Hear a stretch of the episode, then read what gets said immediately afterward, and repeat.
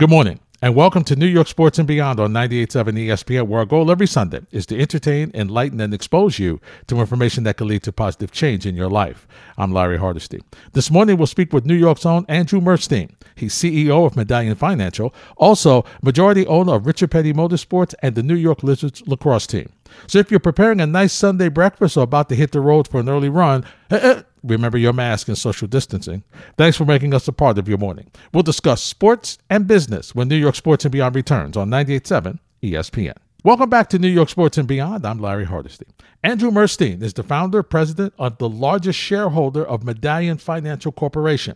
Under his leadership, today Medallion manages over $1 billion in investments. Murstein has been named among Crain's New York Business 40 under 40. In mid 2012, Murstein became the majority owner of the New York Lizards, as Medallion Financial was one of several parties involved in the purchase of the professional lacrosse team. And in late 2010, Medallion Financial was one of several parties involved in the purchase of Richard Petty Motorsports. So join me in welcoming Andrew Murstein to New York Sports and Beyond. Thank you. Great being here today. Andrew, please give my audience a background before we start with all the titles that I've given you. How did you reach that point? Well, uh, we've been doing a lot these last uh, 70 plus years uh, at Medallion Financial. Uh, you know, it actually all started with my grandfather who came to New York and started driving a taxi cab. And then my father got involved in the business and started lending money to women and minority owned companies. And then I took over about 30 years ago and started diversifying. And sports always fascinated me. And we started investing in sports teams about 12 years ago.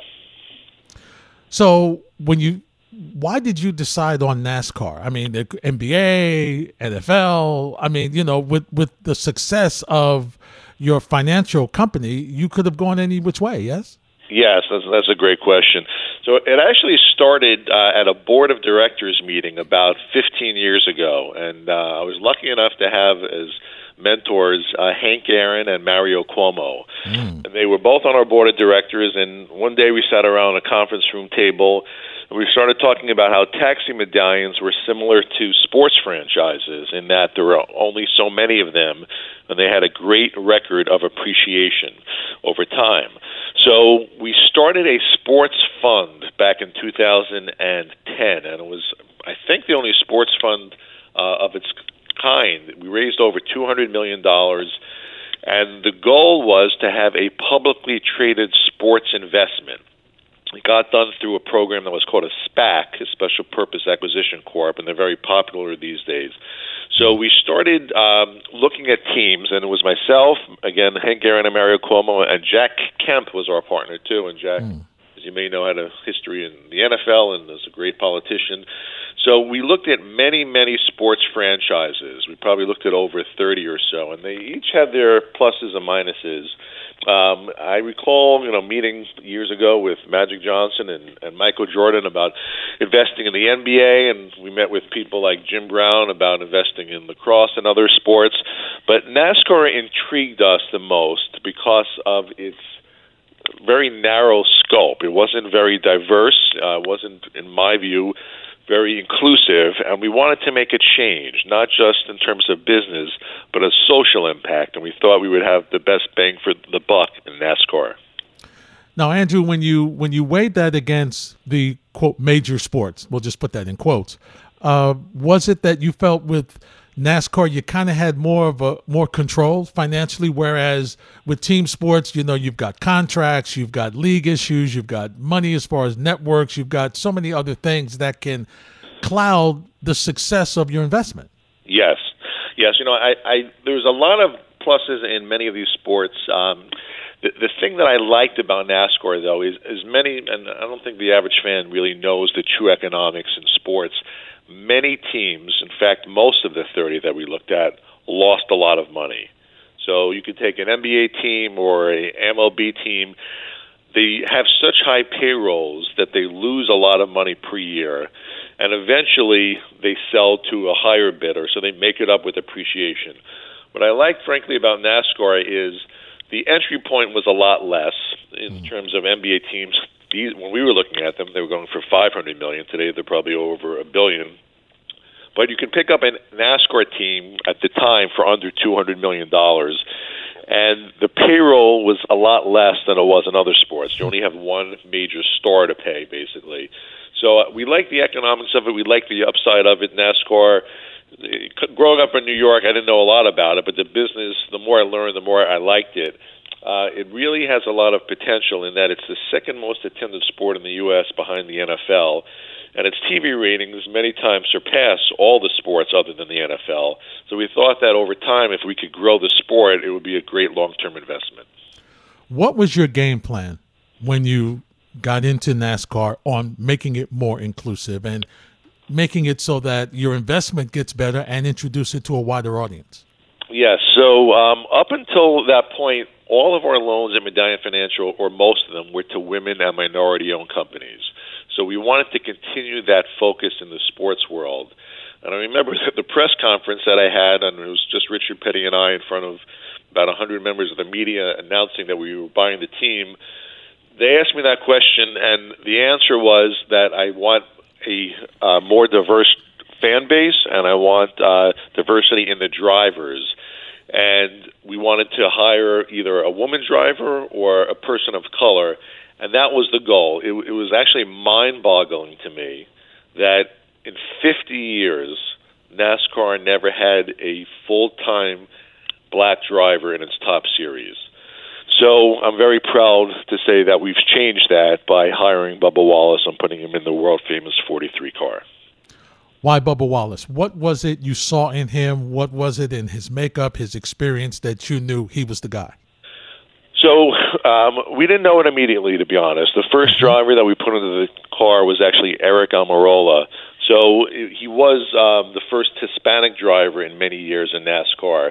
And Aric got injured in a race. So we needed a replacement driver, and we looked around, and Bubba was an up and coming star. He was in the Xfinity Series and the Truck Series. So he hadn't made his way up to the major league, so to speak. And rather than go with a veteran or a proven, we wanted to give him the opportunity. I was kind of surprised that no one else in NASCAR was giving him the chance in the top series. But we saw the potential in him. Uh, I met with him at the Pocono racetrack, thought he was great, uh, dynamic personality, very media savvy, and just thought he was the perfect fit for the car. Other than his skills driving, how important was his media savvy? How important was that to you in your decision in putting him in the Richard Petty car? Major. so, you know, he now, in my view, is the new face of NASCAR. Hmm. And that's, that's a very heavy burden to put on a 25, 26 year old kid. And again, getting back to our discussions with Hank Aaron, it, it reminded me a lot of what Hank went through when Hank was breaking Babe Ruth's record, and many viewers are young these days and, and don't recall, but Hank went through heck. I mean, he went yeah. had death threats. He had uh, private investigators following him, letters. Um, Major League Baseball has security around him constantly. So it's a heavy burden, much as Jackie Robinson had as well. So we we felt he was up to the challenge, Bubba, that he could tackle it, that he just had um, you know a great base of family support behind him, and we didn't know it would happen this quickly. Frankly, I mean the the events of the last 60 days, I think, have really changed the scope of NASCAR, and it all started when we did not have a race sold for Martinsville about six weeks ago. And we said to Bubba, why not do a Black Lives Matter theme on the car? And he immediately loved it, put together this great design, and went out and brought in an enormous amount of media attention uh, after that race. We're chatting with Roslyn's own Andrew Murstein, CEO of Medallion Financial, majority owner of Richard Petty Motorsports and the New York Lizards lacrosse team. You're listening to New York Sports and Beyond here on 98.7 ESPN. I'm Larry Hardesty. When we return on this edition of New York Sports and Beyond, Bubba Wallace becomes a member of Richard Petty Motorsports. Stay with 98.7 ESPN. Thanks for stopping by New York Sports and Beyond on 98.7 ESPN. I'm Larry Hardesty. Let's continue our discussion with Andrew Murstein, CEO of Medallion Financial, majority owner of Richard Petty Motorsports, and the New York Lizards lacrosse team. Andrew, I got to tell you, uh, that's a gutsy move, putting an African American driver in a sport that, because of the Confederate flag, which we will talk about in a couple of minutes, has not been as kind and open to brown and, and black folks. And so to put Bubba Wallace in there in this time period, Andrew, did, was it with everything that was going on? Was it almost like the line, the, the stars lined up perfectly for this time to make that move to put a, a Black Lives Matter theme on the race car? It, it did. It, you know, it, it, I actually knew this day was coming. I mean, Richard Pitt, not me alone. It was a, a whole team effort, but you, you could see the writing on the wall when we first hired him. I, you know, I, I got so excited about it. I got ahead of myself. I started thinking this is two years ago when we put Bubba in the car that he could really do for NASCAR what Tiger Woods did for golf. Mm. Change the scope of the sport, bring diversity and inclusiveness into the sport. So we knew one day that he would attract this attention, but it didn't happen right away. You know, good things always take time, and it was just all of these world events that led up to Bubba's coming out party, so to speak. And it's more than 15 minutes of fame for him. I think he's going to be a major star for years to come. I agree with you. And what was so important, Andrew, is how he handled the media during this situation, during the flag. He's become really, as you mentioned, the face of NASCAR in the forefront. And obviously, there were some folks who are reluctant to the change that NASCAR is taking. Yes, definitely. You know, I've been running businesses for over 30 years and have lots of experience with media and interviews, and he put me to shame. You know, he, he said the right things, even when attacked by the President of the United States. He was composed, he chose love over hate, and the media reaction has been marvelous. The Confederate flag background. Take us through that. So it was one event after another that really led to that. So first, again, we said to Bubba, let's put the Black Lives Matter movement on the car. Um, he actually took it a step further and put a message of love, compassion, and understanding on the hood of the car, and that was the focal point. And it attracted so much positive attention because he was changing the dynamic slightly from just Black Lives Matter to love and compassion and understanding that everybody paid attention to the car, and he started getting wonderful tweets from everybody from LeBron James to Magic Johnson to, to many other great athletes. So he then went on various networks, and they said, Bubba, you've done a great job, but what's next? So they actually challenged him. They said, What would you like to do next? How do you keep this movement going?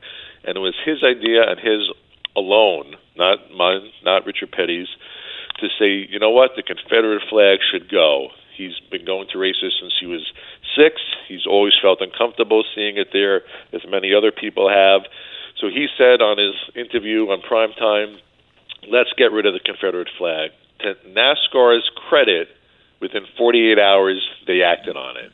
You know, many other sports leagues talk a big game, but don't take action when they want true change.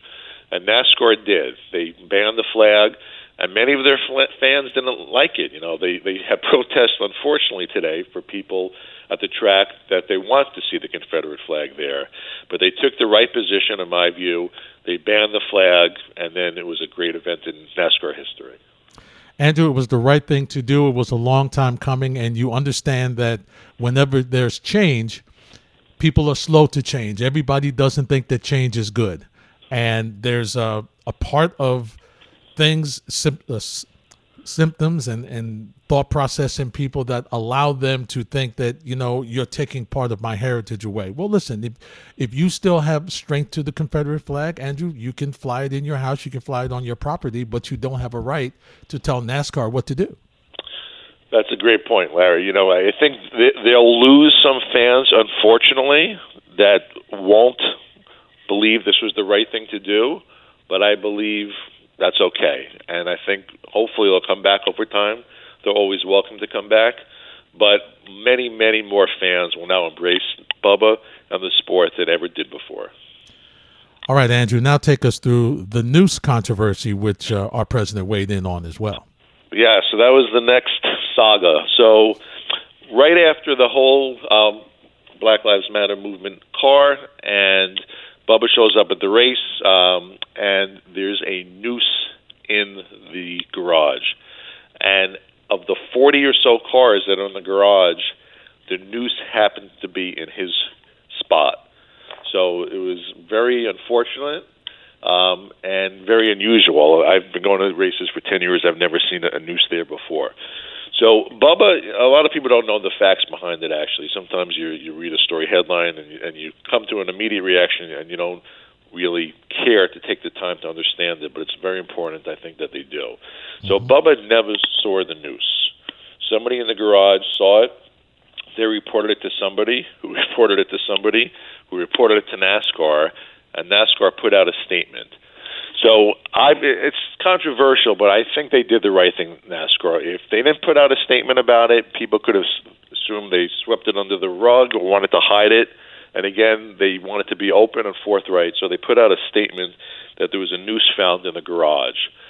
Thankfully, it turns out after the FBI was called in, they had about 17 agents going through the garage the next day. It turned out that it was there for almost a year.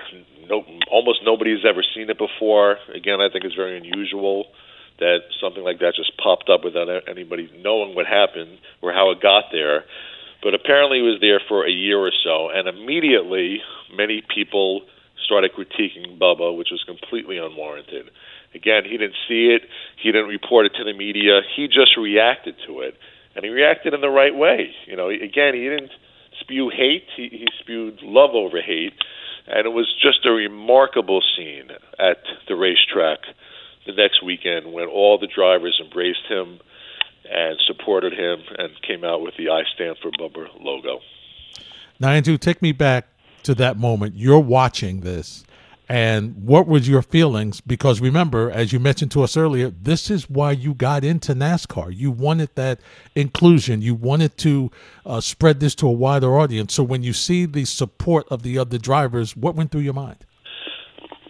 Tears.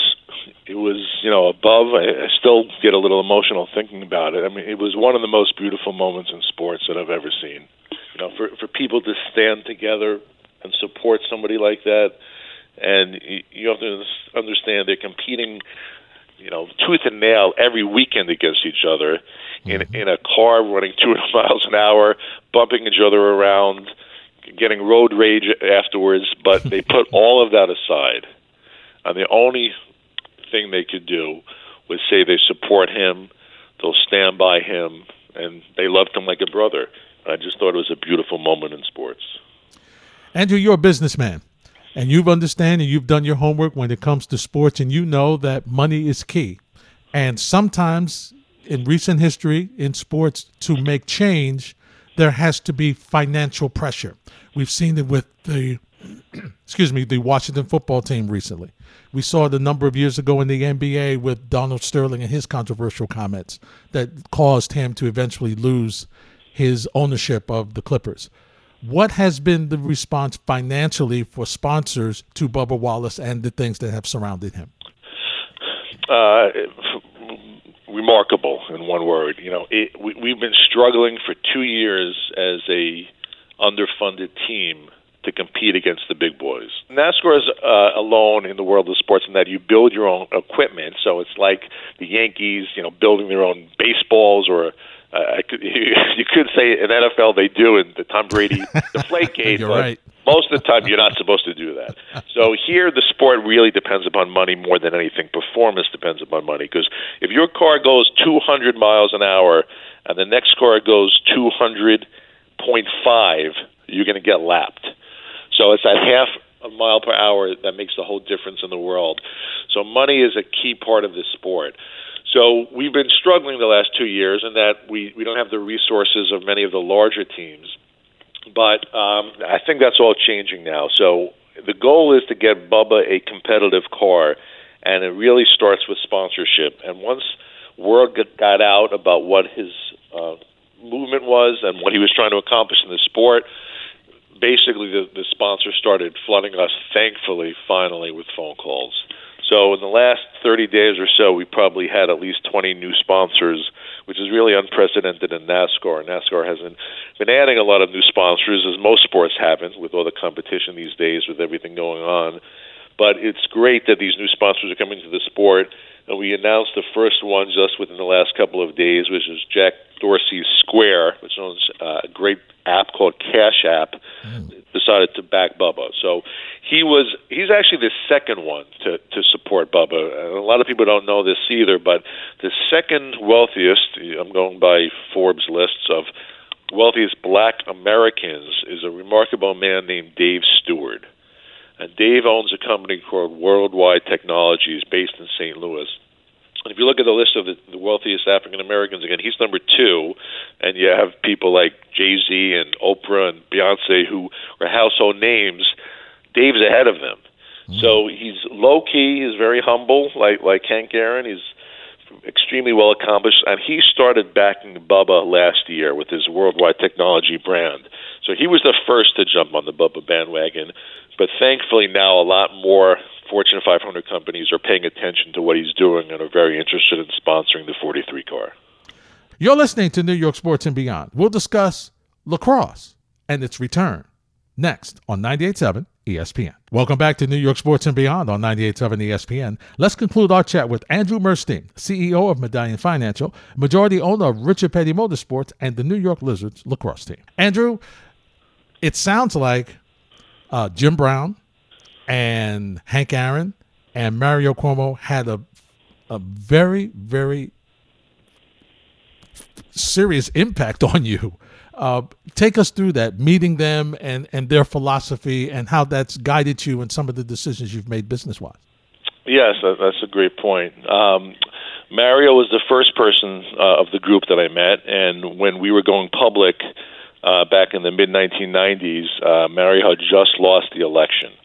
So uh, he was governor, as most people know, for 12 years in a row, and uh, an upstart named George Pataki beat him, and and Mario had no idea what was next in his life. He wasn't expecting it. So I had known him and his family for many years uh, while he was governor, uh, and kept in touch with him. And I offered him the opportunity to join our board of directors uh, Uh, at Medallion Financial, and he thought about it for a while, and, and then he looked into the company, and he said that he's been asked to join many boards since losing the governorship, but what he liked about what we were doing was socially responsible lending. We were making loans at very low rates of 3% to minority owned businesses, and he loved that concept. So once we had him, him on board, it's kind of like a sports team. Once LeBron goes to a team, everybody else wants to join.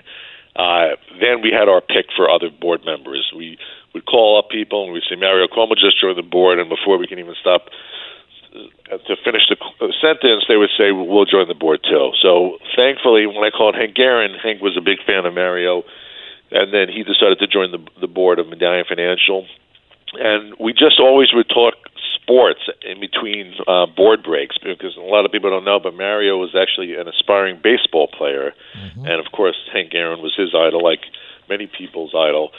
So we would, the more we would talk about baseball, the more uh, I would see that sports could be a great investment too, and that one thing led to another to our investing into the sports industry. And then Jim Brown. So when we started with the sports fund, looking into other sports investments, um, again we looked all across the board, and lacrosse was unique to me in that it, it was like a sport 50 years ago. You know, most people don't remember, but uh, you know, like the Knicks and and even the Super Bowls weren't weren't live before they were the Super Bowl. So sports is a, a, a business, but these people can't afford just to be lacrosse players. They have part-time jobs, much like again pro NFL players and NBA players did years ago. So I, I love the the raw passion for the game. That these people would play the sport, not be able to um, just get by on that, and they had to have other jobs, but they just would not give up the sport because of their love of it. So I looked around and I did not know this, but Jim Brown was widely considered the best lacrosse player of all time. Mm-hmm. And the more I learned about the sport, the more I said, wow, what a great fit he would be if we ever invested into the lacrosse industry. And I had met Jim years ago um, at one of the Super Bowls. Somebody introduced him to us. I think it was actually Paul Tagliabue who introduced me to him, and um, just started uh, connecting well. And, and uh, talking a lot, and I told him our, my plan to buy the New York Lizards, and he loved it. And uh, I asked him to be a part of it, and I'm honored that he said yes. Now that's a perfect segue. Before you met Jim Brown, you were still thinking about buying the Lizards. What attracted you about lacrosse? Was it a similar idea and thought process to what you had with NASCAR? Uh, a little different, actually. My, my thought with lacrosse was it was one of, and still is, the fastest growing sports. Played at a grassroots level around the country. There's hotbeds of it, of course, in New York and Maryland and other areas, but it's overall very well attended these days by high schools across the country, and it's expanding rapidly. The other thing that I liked about it a lot was actually the safety factor of it compared to the NFL. There's a lot going on with concussions the last, you know, 10 plus years, or at least it's been happening for more than that, but it's only been talked about recently. And Jim and I would talk about, um, you know, would he let his kids play football these mm. days or another sport? And it turns out that Jim's son, no one really knows this, but is a great lacrosse player who's going to be going to one of the uh, historically black colleges in the fall and playing lacrosse there. So Jim really liked it. He liked the safety aspect of it versus the NFL, uh, which was attractive to me as well. And then the final component was media. Media just plays such a you know more than anybody, just a huge role in sports, and no franchise, no pro lacrosse franchise was picked up by the media. So I knew one day somebody would want it, and thankfully it was ESPN. So this weekend, the lacrosse season kicks off on Saturday, and every single game is going to be on ESPN Plus, ESPN Two, or on the main network. And now this is the 20th season. So take us through, you know, the discussions in bringing this sport back in the in this Corona 19 pandemic world that we're in right now, as far as safety and fans. Uh, how's that going to work with MLL? Yeah, we we looked at it for a while, and you know, frankly, we're touch and go. Should we bring it back? Should we not? But there was such overwhelming support from the fans and from the players who really were itching to get back up and running and we're really jumping slightly ahead of the line. You know, all the sports are coming back in the next 30 days or so, most of them. So we were able to to be the first one really out of the gate by our game starting this Saturday. Uh, I just got notice that of the 150 players that went there, only one was tested tested negatively or or had COVID, and mm-hmm. therefore that person won't be able to play. But it's in effect a mini bubble, like they're doing in Orlando and other sports leagues are doing. So thankfully, you know, all the proper precautions are in place. The state of Maryland has been fantastic. The governor really.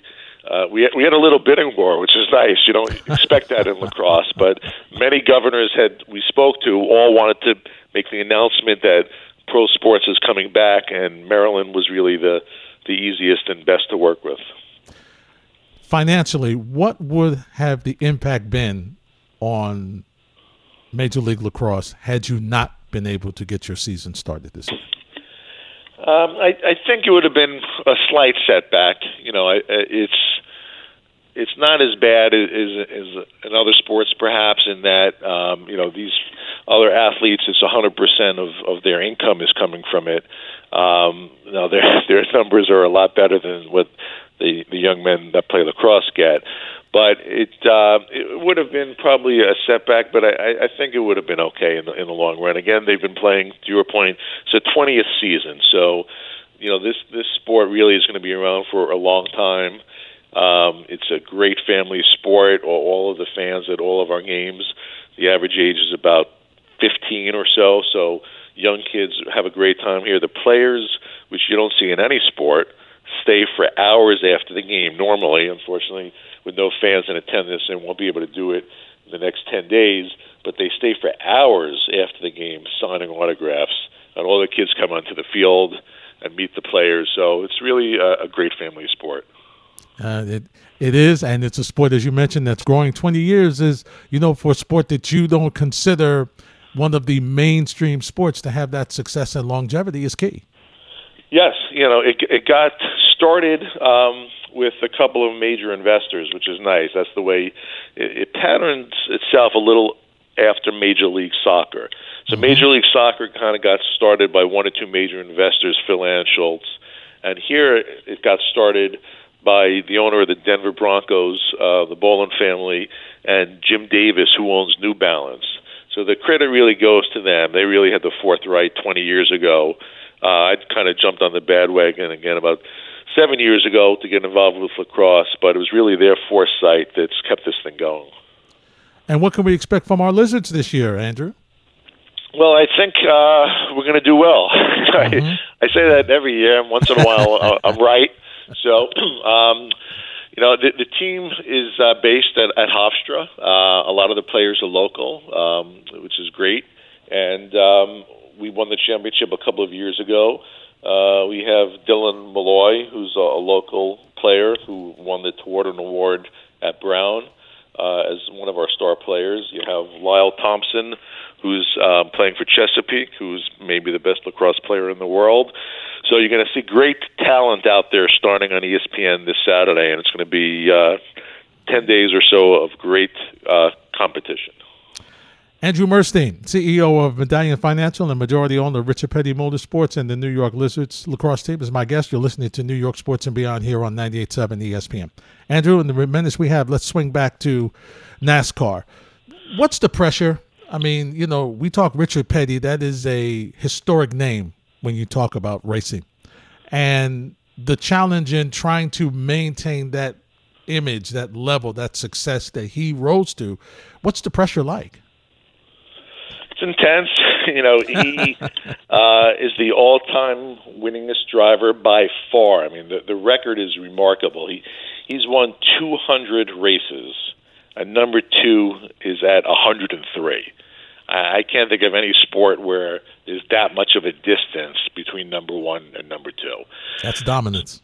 So yes, he he dominated this sport. You know, like almost no athlete has, has dominated any sport, and I really have a goal of returning the team to dominance. And um, the team struggled before we bought bought it. Again, they were underfunded, but we're on a great trajectory now to start doing that. Bubba's been having a great year, and we've attracted enormous interest from other star athletes. That it would be nice if they invested in the team as well. Actually, after this interview, I have a call with one of Floyd Mayweather's people. Mm. Floyd's been looking at the sport, and uh, that's you know one of the reasons that Bubba's done so much to this sport. He's brought in so much attention again from people like Floyd and LeBron and others. And um, I actually even had a, another call set up uh, with Jay Z coming up, and Jay is also a big fan of what Bubba's been accomplishing. So it would be great to bring that kind of star power to the Richard Petty brand, which would really reinvigorate it and get them back on that star trajectory that they used to be on. Now, when you speak with investors, what is the goal? Obviously, the goal is to get money, but how do you pitch them? How how do you sell them what they're buying into? They're buying into Richard Petty Motorsports, obviously, but what does that entail? What does that mean for them? So, I'd like to position it as the Yankees. Mm. Almost every sports team has sold for more than the previous buyer paid. And one of the rare examples that that has not happened in the sports world is actually the last team you would think of is the New York Yankees. So when CBS owned it, they they bought it for about twelve million dollars, and they sold it to George Steinbrenner for about ten million, and, and then George, of course, built up a tremendous fan base or continued the fan base and won championship after championship. That's what a lot of these athletes are saying to me is that, and I'm happy about it, is they're seeing that potential in Richard Petty Motorsports, in that uh, it's a the best brand in the sport, but has not been as competitive as it can, and all it needs is money to improve their competition and get to the next level. And that's what I think they'll do. If we can attract some new investors into the team, attract some sizzle to it, then sponsorship is going to come in as well. And if we can land one or two of these major sponsors that we're talking to now, then we'll be as competitive as any team and have the chance to bring back the luster of the brand. Do you see uh, a scenario where you have more black and brown drivers, female drivers in NASCAR? Is Bubba Wallace adding to that? Do you see him making that move? And if so, how soon do you think that can happen? That's a great question. Uh, I I do, but it's not going to happen overnight. As you said before, you know, all great things kind of take time, and and it, people have to change their view. So the way I believe to accomplish that is, and Hank Aaron and I talk about it a lot because Hank uh, was upset in a way that there weren't more great African American baseball players coming through the ranks. It was very different, you know, in this in the 80s and 90s, but the, the communities perhaps didn't have the support and uh, the the territories or the fields to play. So um, a lot of the athletes in baseball is you know coming up from uh, Hispanic communities. But I think what has to happen uh, for this to occur in NASCAR is more investment in the local communities and dirt tracks. Fans, young five, six year olds, seeing what Bubba's accomplishing and saying to their parents, I want to be like him. Mm. I want to one day be a store NASCAR driver instead of a store NFL player or NBA player and get the support from their families to do that. It's an expensive sport, but one of the things we're going to start doing in Richard Petty Motorsports is making donations to a lot of low income communities to get dirt track racing back up and going. And I think that would be a, great way to have a feeder system into more minority drivers in the future. Andrew, it always comes down to money, doesn't it? yes, it, it, money finds its way into everything, and uh, but you know the the beauty about what Bubba's doing is um, it all started with love with him and, and mm-hmm. And inclusiveness, and the end result might be money, but you know his his heart wasn't heading in that direction. It was doing the right thing, and if money falls through because of that, then it's a win-win. Well, Andrew, it's money, but it's also money that leads to exposure, right? And the exposure of what you're doing with NASCAR now and his face being seen and people saying, oh, okay, there is somebody that's African American driving. And, and there's been a number of others who have tried to go through that. But as you mentioned, if, if, if you don't have the finances to have the car, you know, you're not going to be successful. Uh, a couple more questions. What are some of the uh, nuances and some of the things that are happening in cars now and in motors in NASCAR that's going to be in the future that's going to challenge even some of the numbers in miles per hour that you're doing today? Uh, there's a lot going on. There was actually a NASCAR All Star race uh, a couple of days ago, and they uh, had lights underneath the car, which was the first time that I've seen it. It was a Bristol night race. It made it extremely exciting. Mm. Uh, then I heard rumors about people like uh, Tesla or electric cars coming to the sport in the future, which would be great as well. Um, and a lot of the technology is is improving the performance. You actually have to slow these things down now because wow. you don't want the cars you know flying off the off the track, but you're still hitting over 200 miles per hour at some of the super speedways like Talladega and Daytona.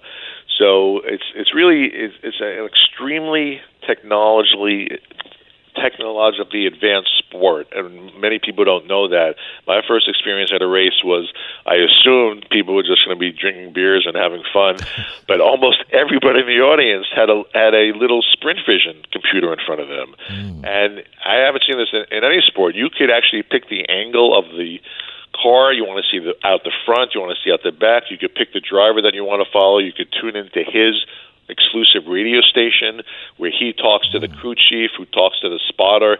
So you could uh, see the miles per hour. You could calculate when he's going to be running out of fuel, what the tire wear is. So it, it's really such a big part of the sport, and that's what I think makes it so interesting to newcomers is to find out about how exciting it is when you're at the track. There's nothing like to me being at a hockey game is a lot better than watching it on TV, Absolutely. and NASCAR is the same way. Last question. What's next for Medallion Financial sports wise? Looking at any other investments in teams or maybe going back to one of the four major sports or maybe doing something international? Um, I'm not sure, honestly. I, I think um, short term, it's really just getting NASCAR's uh, in the right direction or helping Bubba get it in the right direction. It's, it's him that's doing it, not not me. Uh, but I think we we'd like to just expand the team first as a next step. I'd love to have a second car. Um, I, it would be great if we could put a woman driver in, in the car as our next car. I think that would bring in another audience that we don't have right now. Danica Patrick, you know, as many people saw, competed but didn't get over the winner's circle first. So I would love to do that. I would love Bubba to be the first black driver to be in the winner's circle, and then eventually have a woman driver work for us as well, uh, and have that happen. That would be two unprecedented events in NASCAR's history. Andrew Murstein, CEO of, of, Medallion Financial and majority owner of Richard Petty Motorsports and the New York Lizards lacrosse team. Continued success. Give our regards to uh, Bubba Wallace. Tell him to keep keep putting his foot to the metal, keep making those uh, those miles per hour go as fast as possible, and continued success with your ventures. I appreciate it very much. I actually have a call coming up with Bubba to try to give him a little pre-race pep talk. Not that he needs it from me, but he's got a big race coming up at uh, Texas this Sunday with our new Cash App sponsor. So we want to do well for them, and we'll try to keep it going and do what's right uh, in the world of sports. Absolutely. Best of luck, Andrew. Thanks for a couple of minutes this Sunday. My pleasure. Thanks very much. That wraps up this edition of New York Sports and Beyond on 98.7 ESPN. We thank you for listening. We'll join you during the week on ESPN New York tonight and right back here next Sunday morning on New York Sports and Beyond. For my producer, the legendary Ray Santiago, I'm Larry Hardesty. The conversation continues right here on 98.7 ESPN New York.